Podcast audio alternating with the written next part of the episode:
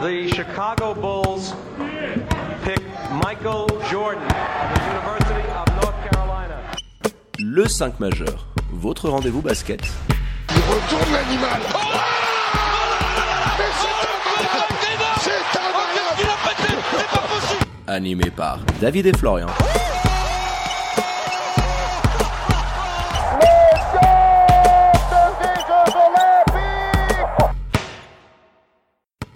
Bonjour, buon pomeriggio, good morgue, bienvenue à toutes et à tous dans le 5 majeur, l'émission qui dit tout haut ce que le monde du basket pense tout bas. Et pour mon m'accompagner sur son trône doré, fier comme un Lannister, votre expert basket préféré, plus beau que jamais, hello mon Flo, comment il va? Alias Tyrion, bah écoute, ça va bien, merci beaucoup euh, David. Bonjour à tous nos éditeurs. Alors pour ne rien louper de l'actu Suisse Basket et NBA, qu'est-ce que vous faites les amis? Bah, Vous prenez vos natels, vous vous abonnez aux différents comptes de l'émission sur les réseaux sociaux, at le 5 majeur. Tout en lettres. Pendant que vous nous écoutez, hein, vous allez liker nos différents comptes sur Facebook, Instagram et Twitter. Et puis pour réécouter Florian la douce symphonie de nos voix avant de vous endormir ou alors dans la voiture, vous foncez sur toutes les plateformes de podcast. Et bah Florian, sans plus tarder, on ouvre notre page Swiss Basket avec une édition spéciale aujourd'hui puisqu'on va aller du côté de Puy, Et pour en parler avec nous aujourd'hui au micro du 5 majeur, on a le privilège de recevoir Andoual de Sarzin. Bonjour Andoual, comment allez-vous? Mais ça va, ça va. On est euh, déjà la tête dans le guidon dans le nouveau projet, donc tout va bien. Et ben, alors justement, on va revenir un petit peu sur ce nouveau projet hein, que qu'on a vu un petit peu émerger euh, ces dernières semaines du côté des Foxes. Mais avant ça, on va quand même faire un, point sur la saison euh, qui vient de se terminer, enfin qui s'est terminée prématurément à cause de l'épisode Covid-19. Vous étiez dans une saison nous, on a trouvé où, en, en, termes de jeu, on a vu des, des, choses intéressantes tout le long. C'était alors c'était un peu dur au classement. Vous étiez à la dixième place, il me semble, mais finalement pas très loin, euh, même au, au, même bilan que les huitièmes. Ouais, ouais, clairement, la lutte pour la huitième place. Hein, donc il y, avait il y avait quand même quelque chose euh, cette saison, je trouvais sur le parquet. Comment vous l'avez vu euh, vécu, pardon, vous en tant que coach de cette équipe de Foxes Ouais, on a eu juste une équipe qui a, soufflé le chaud et le froid. Je pense qu'on fait un début de saison très prometteur, mais qui est peut-être un peu l'arbre qui cache la forêt parce qu'on a profité d'un calendrier assez, assez favorable. Et puis ensuite, les choses se sont un petit peu compliquées avec le, le, le déplacement à Neuchâtel, qui était clairement une, une des grosses cylindrées du championnat. C'est le match où se blesse Antoine Anderson, qui était loin d'avoir montré toute l'étendue de son, de son talent. Il blesse gravement en plus. Hein. Et qui se blesse gravement. Donc dès, dès, dès cet instant, euh, on sait qu'on a perdu gros parce que c'était le joueur que j'avais jamais, j'avais le sentiment que potentiellement c'est indépapable pour, pour le titre de MVP de la saison. Donc c'est vrai qu'on s'est trouvé un petit peu orphelin de, de lui dans la mesure où euh, jusqu'à sa blessure, on était à 9, euh, 9 et 10 balles volées par, par match. Donc notre grosse qualité, c'était de mettre une belle pression défensive, de pouvoir développer un petit peu le, le jeu rapide dont, dont j'affectionne, que j'affectionne, mmh. pardon. Et puis, euh, puis après, bah, c'était un peu patatras. On est tombé à, à 4 balles volées par match. On n'avait plus du tout la même, la même identité, la même pression défensive. Et puis, euh, puis on n'a pas immédiatement su réagir à des adversaires plus, euh, plus huppés, plus, plus compliqués. Et puis on a eu cette, cette vilaine spirale où après c'est forcément la, confiance qui se retrouve affectée. Des petits épisodes compliqués, c'est la première fois que, que je change autant mon, mon fusil d'épaule avec les joueurs étrangers. Euh, J'ai un petit peu du mal à tolérer le fait que Jacob Calloway, pendant, pendant sa période d'essai, tourne à 22 points de moyenne avec des grosses évaluations, puis après sa période d'essai tombe après 5-6 matchs à, à ouais. 11 points de moyenne. On en avait un petit peu parlé, oui. un vrai changement d'attitude chez ce, chez ce jeune homme, beaucoup de qualité, mais voilà, il était un petit peu en, en échange Erasmus avec un petit peu de basket à la clé. Donc, euh, donc voilà, nous on attend beaucoup plus forcément des, joueurs étrangers dès l'instant où on n'a pas de, joueurs suisses véritablement référenciés qui peuvent un petit peu tirer la, la, barque. Donc, euh, donc voilà, c'était un petit peu ce, cette, cette irrégularité moi qui m'a qui m'a peiné. C'est vrai que sur la fin, on retrouve un petit peu des couleurs avec euh, voilà, on joue un petit peu notre va-tout sur euh, sur deux trois mois avec euh, Steven Green bourré de talent, mais on sait que c'est pas le joueur le plus simple à, à gérer, mais on se dit voilà sur trois mois c'est pas un problème. Euh, l'arrivée de, de Gergius Solomon avec, avec son expérience qui a fait énormément de bien. Qui avait fait beaucoup de bien, ouais. On avait senti oui, oui, une différence dans le jeu. On en avait parlé en plus, euh, coach, lors de votre venue à, au Pommier. On avait pu discuter pendant la conf de presse. Euh, parce qu'il avait été notamment, si je me rappelle de mémoire, très très brillant euh, en première mi-temps et beaucoup plus effacé dans la deuxième, mais il y avait eu clairement un changement après son arrivée. Oui, bien sûr, bien sûr. Il a, il a, il a su aussi mettre en valeur euh, Elson Jones parce qu'on s'était pas vraiment non plus la tasse de thé dans l'alternance poste 4 poste 5 de, Jacob Calloway. Donc là, on, retrouvait effectivement du, contenu et puis on, ne saura jamais, hein, on va pas euh, spéculer. Mais c'est vrai qu'il y avait des, gros moments d'encouragement. Euh, le, fameux match perdu euh, sur le fil à, à Fribourg Olympique. Après, voilà, sur 40 minutes, c'est toujours compliqué. Le secteur intérieur de Genève nous, tabasse finalement, ou tabasse justement Elston Jones. Ça n'avait pas beaucoup de, pas beaucoup d'options, en tout cas pas du tout les options de, Genève pour venir un petit peu en relais. Et puis voilà, typiquement, ben, Genève, il y a eu deux matchs. Donc euh, voilà, mais face aux adversaires directs, il y avait, il y avait un mini championnat qui allait se jouer avec ce, ce troisième tour. Et je pense que là, on pouvait, on pouvait accrocher euh, légitimement une place en playoff. Oui, oui, on le rappelle. On hein, euh, Florian, à l'époque, je crois que c'était entre Lugano et puis Lausanne, il y avait quatre équipes qui étaient avec le même bilan de 6-14. Donc euh, oui, ce serait, on, on, peut pas se prendre pour Madame Irma, mais ça aurait été très sympa de voir cette lutte pour ce dernier spot pour les playoffs. Après ce petit point sur la saison qui s'est terminée, on va forcément hein, parler maintenant avec vous, euh, de cette décision qu'on a annoncée. Florian, c'était le 10 juin dernier. Les Puy-Lausanne Foxes évolueront la saison prochaine en LNB. La santé financière et la structure du club étaient euh, en question. Est-ce que vous pouvez nous en dire un petit peu plus sur ces raisons qui ont poussé vos dirigeants à demander une licence, mais pour concrètement évoluer au, au second échelon du basket suisse?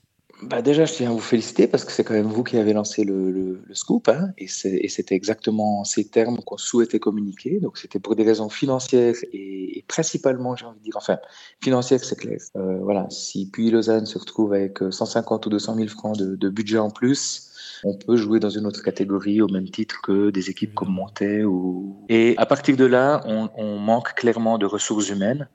On voit que ça ça tourne quand même toujours un petit peu autour des mêmes, euh, personnes, d'un attendant euh, dévoué, d'un manager général dévoué, d'un président extrêmement dévoué, une famille qui nous entoure, euh, le fils fait de la com, le papa couvre par, par les photos, la maman est très active euh, autour de l'équipe et tout, mais ça, ça use. C'était pas assez. C'était clairement pas assez avec euh, tout ce que le club doit également se, se, disperser avec une Ligue nationale A, une Ligue nationale B, un mouvement jeunesse qui est quand même fort puisque nos U20 euh, jouent toujours plus ou moins pour le pour le titre national. Donc euh, on sentait véritablement qu'on s'épuisait et puis surtout surtout une, un gros manque pour moi au niveau au niveau marketing et communication dans, dans notre incapacité de de vendre ce projet. Mais ce projet, s'il n'était pas vendable, à mon avis aussi, c'est qu'il n'avait pas encore trouvé sa réelle identi identité.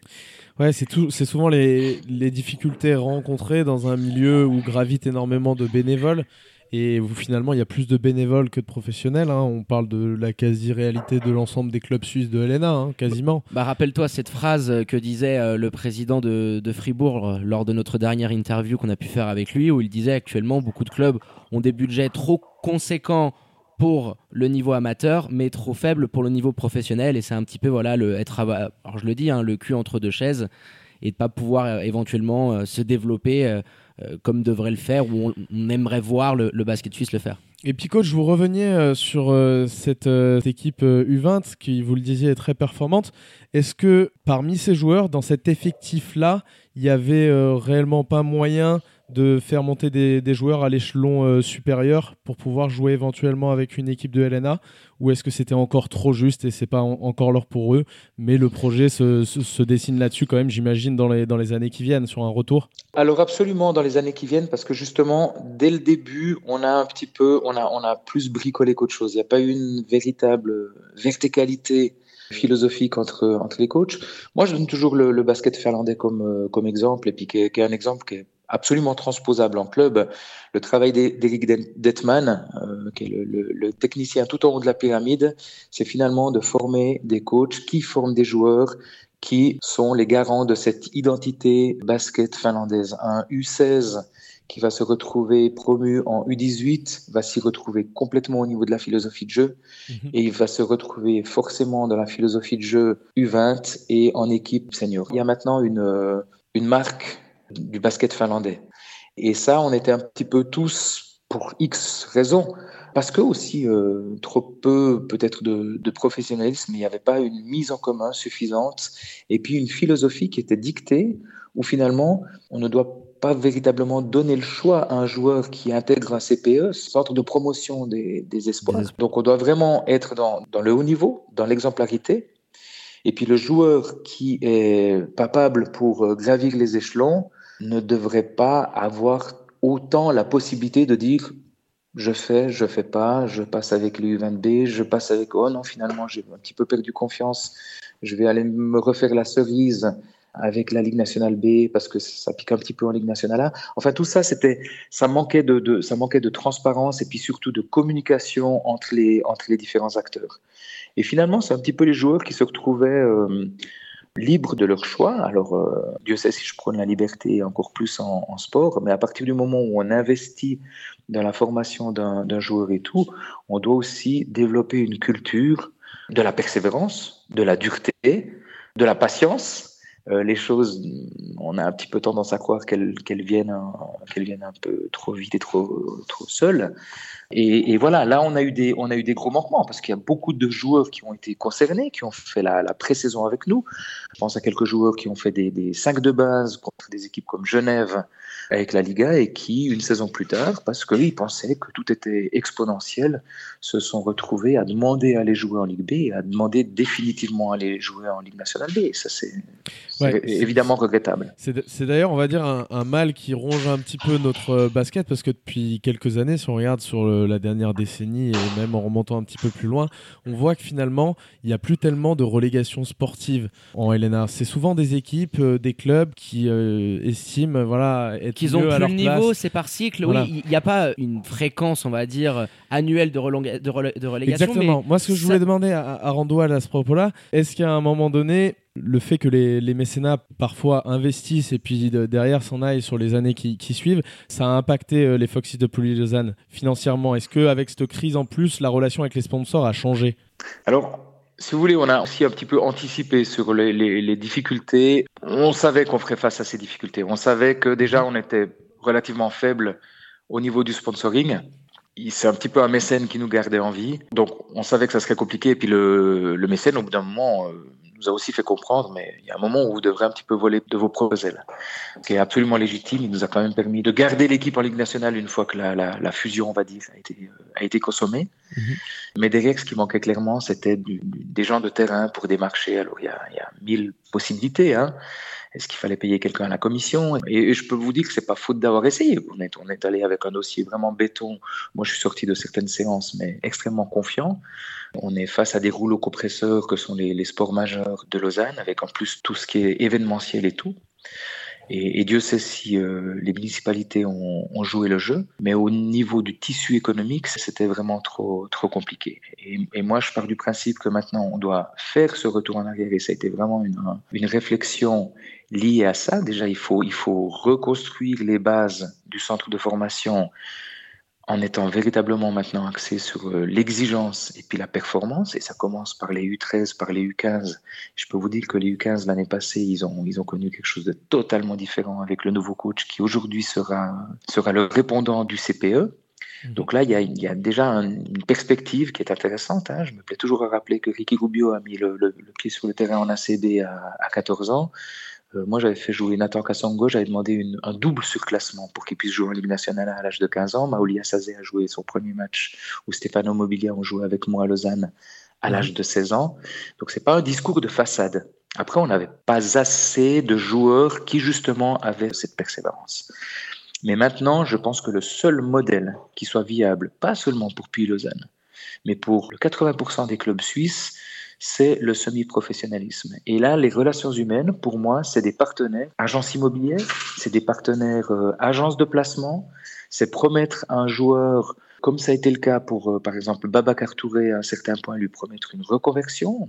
On s'est proposé avec, euh, Jules Haut, on a proposé ça la, la saison passée. Et à mon avis, c'est le seul modèle économique viable pour le basket suisse. Il y a, je pense, une vingtaine de joueurs qui peuvent prétendre vivre du basket aujourd'hui, il y en a qui vivent peut-être ou qui survivent au quotidien, mais avec aucune perspective d'avenir.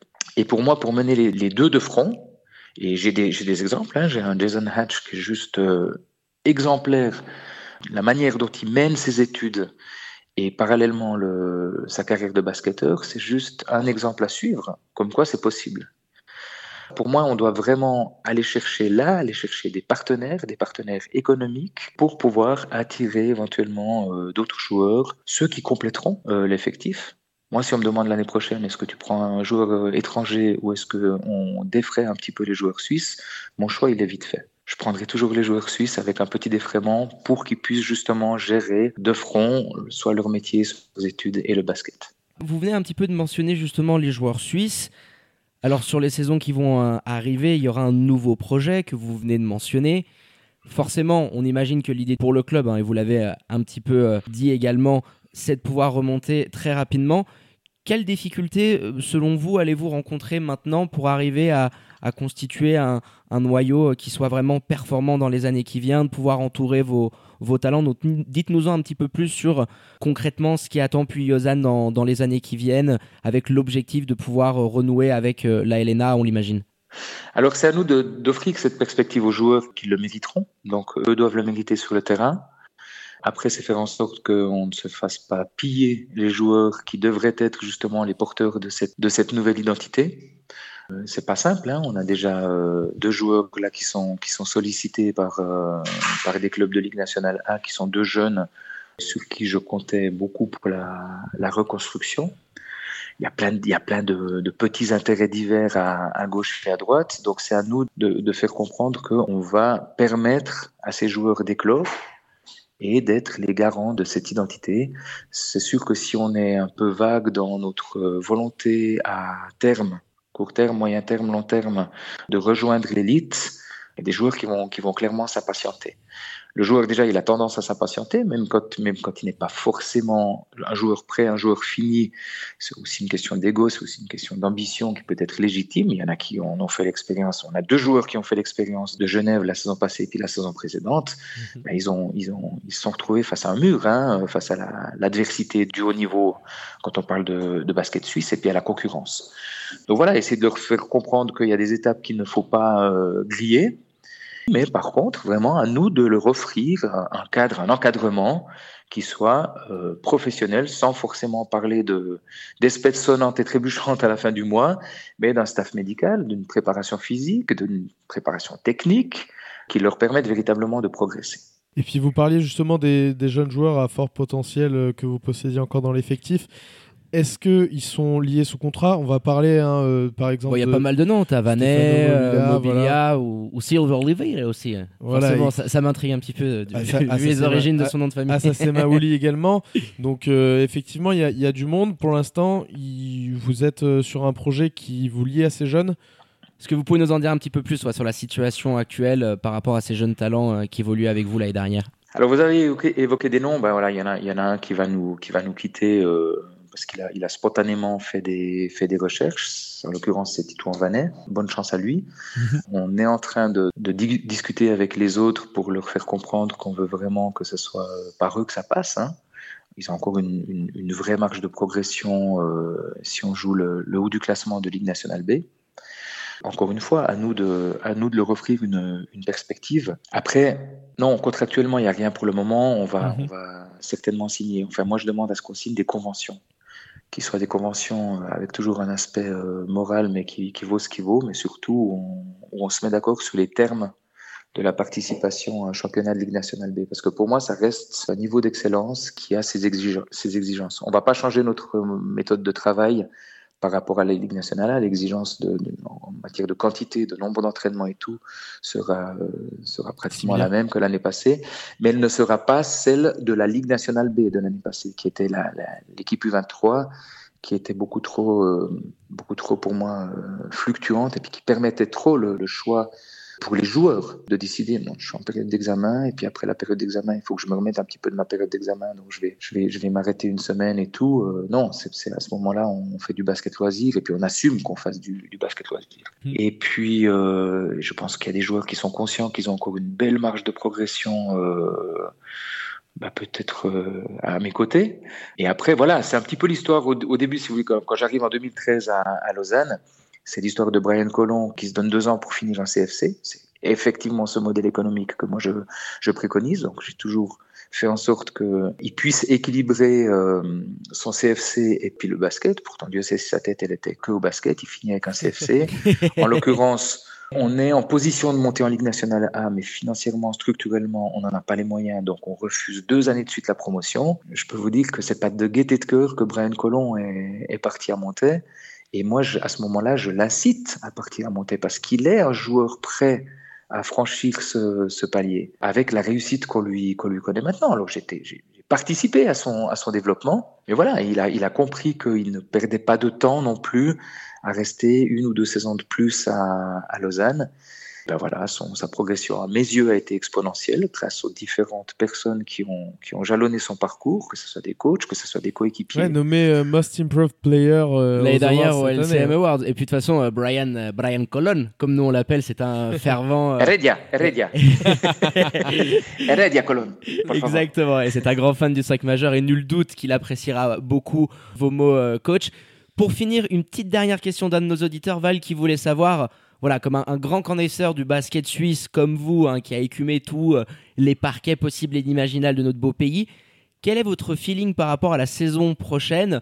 Vous évoluerez à l'échelon inférieur. Quel est euh, votre petit feeling, votre ressenti par rapport à, ce qui va, se passer l'année prochaine? Un petit sentiment de frustration parce qu'il y avait, il y avait quelque chose à retirer de cette expérience euh, Covid. Dans la plupart des autres corps de métier, il y a eu des Zooms, il y a eu des vidéoconférences, euh, et j'ai pas entendu que les présidents de clubs, que les acteurs principaux euh, mettaient en commun leurs difficultés, leurs préoccupations et tout. J'ai quand même trop le sentiment que c'est euh, chacun euh, C'est occupé de sa petite personne. qui s'occupe un petit peu de sa petite personne et son, son sa petite chapelle. Et, et je trouve ça regrettable parce qu'il y avait une, il y avait une- moi j'ai même, je me suis permis d'écrire une, une petite réflexion à l'attention de mon président qui après était à l'attention de, qui voulait bien s'intéresser à ça. Il y a un élément l'année passée qui m'a laissé complètement perplexe. C'est dans l'ombre de l'échange Kelly-Colter, il y a un jeune meneur qui va gagner confiance et temps de jeu en passant de Massagno, qui joue potentiellement pour le titre, et qui va en quête de temps de jeu et de confiance à- dans un club moins bien classé, en l'occurrence à Riviera. Il s'agit de Solka, Yuri Solka, oui. qui a crevé l'écran dans un match international que certains ne connaissaient même pas. Ce match, il le joue contre un des très bons meneurs d'Euroleague. Si ce meneur d'Euroleague avait constamment été relégué derrière un meneur ricain et un meneur finlandais d'expérience et lui en troisième meneur, il n'aurait jamais été le joueur qu'il est aujourd'hui. Mhm. Et pour moi, Yuri Solka est un joueur qui doit porter une équipe, quel que soit son âge. Ou en tout cas avoir un vrai rôle, un vrai temps de jeu partagé. Le mettre, je sais pas, à côté d'un combo, je sais pas. Mais en tout cas, pour moi, j'ai un j'ai un énorme regret, c'est que aujourd'hui, il y a des très forts joueurs suisses, à l'image des jeunes joueurs de Neuchâtel. Eux, ils ont eu le nez creux. Hein. Ah là, là-dessus, c'est sûr. Il y a du beau, il y a du beau talent, et puis avec éventuellement Noah Nabir qui pourrait rejoindre leur rang, ça fera quand même une Exactement. base suisse très costaud pour l'année prochaine et euh, qui fera saliver Daniel Goethals, on n'en doute pas. Ouais. Exactement. Mais ces joueurs-là se sont très vite mis dans la peau de basketteurs, au même titre que Brian Collant. Pas d'étudiants et puis je fais du basket à côté, etc. Donc ils se sont donné les moyens. Et je pense que Yuri se donne les moyens. Et à partir de là, on doit, bah, d'autant plus qu'il n'y a pas énormément de risques. Hein, euh, on peut perdre, allez, on peut perdre un match, on peut perdre une place au classement et tout. Moi, je me rappelle d'une expérience vécue à Lugano avec le moment où je rentre euh, Marco Mladjan sur le terrain à l'âge de 18 ans euh, où je me fais taper sur les doigts parce qu'il n'a pas été, ouais, il a pas été très bon sur ce match-là. Et puis voilà, on, On connaît la carrière qu'il a eu derrière. Ouais. bilan final euh, à ce moment-là, 12 victoires et 2 défaites pour Lugano au lieu de 13 victoires et une défaite. L'avenir a été ce qu'il a été. On, voilà, on a fait le triplé. Donc tout ça pour dire que je trouve regrettable qu'à un moment on se pose pas les bonnes questions par rapport à un vivier qui est qui est bien là, qui est présent, et qu'on ne met pas davantage en valeur et en lumière. Donc ça, c'est mon premier regret. Mon deuxième regret, c'est qu'avec la disparité budgétaire des différents clubs, ben, on sait déjà, on connaît pratiquement déjà le, le nom des deux finalistes. Il y aurait peut-être un trouble fait. Neuchâtel cette année cas- aurait peut-être pu, euh, quoi que ça aurait été dur quand même sur des Sur des, playoffs, derrière, tu sais ouais. ce que ça veut dire, euh, la pression qui s'impose, l'avantage terrain, Mais etc. effectivement, il y, a- il y a un petit peu cette finale, euh, cette finale Fribourg-Genève qui se dessine euh, depuis euh, quelques années maintenant, si- même si ça n'a pas toujours été Fribourg-Genève. Mais effectivement, il y a deux gros budgets, deux organisations un petit peu plus abouties peut-être, et qui trustent les premières places.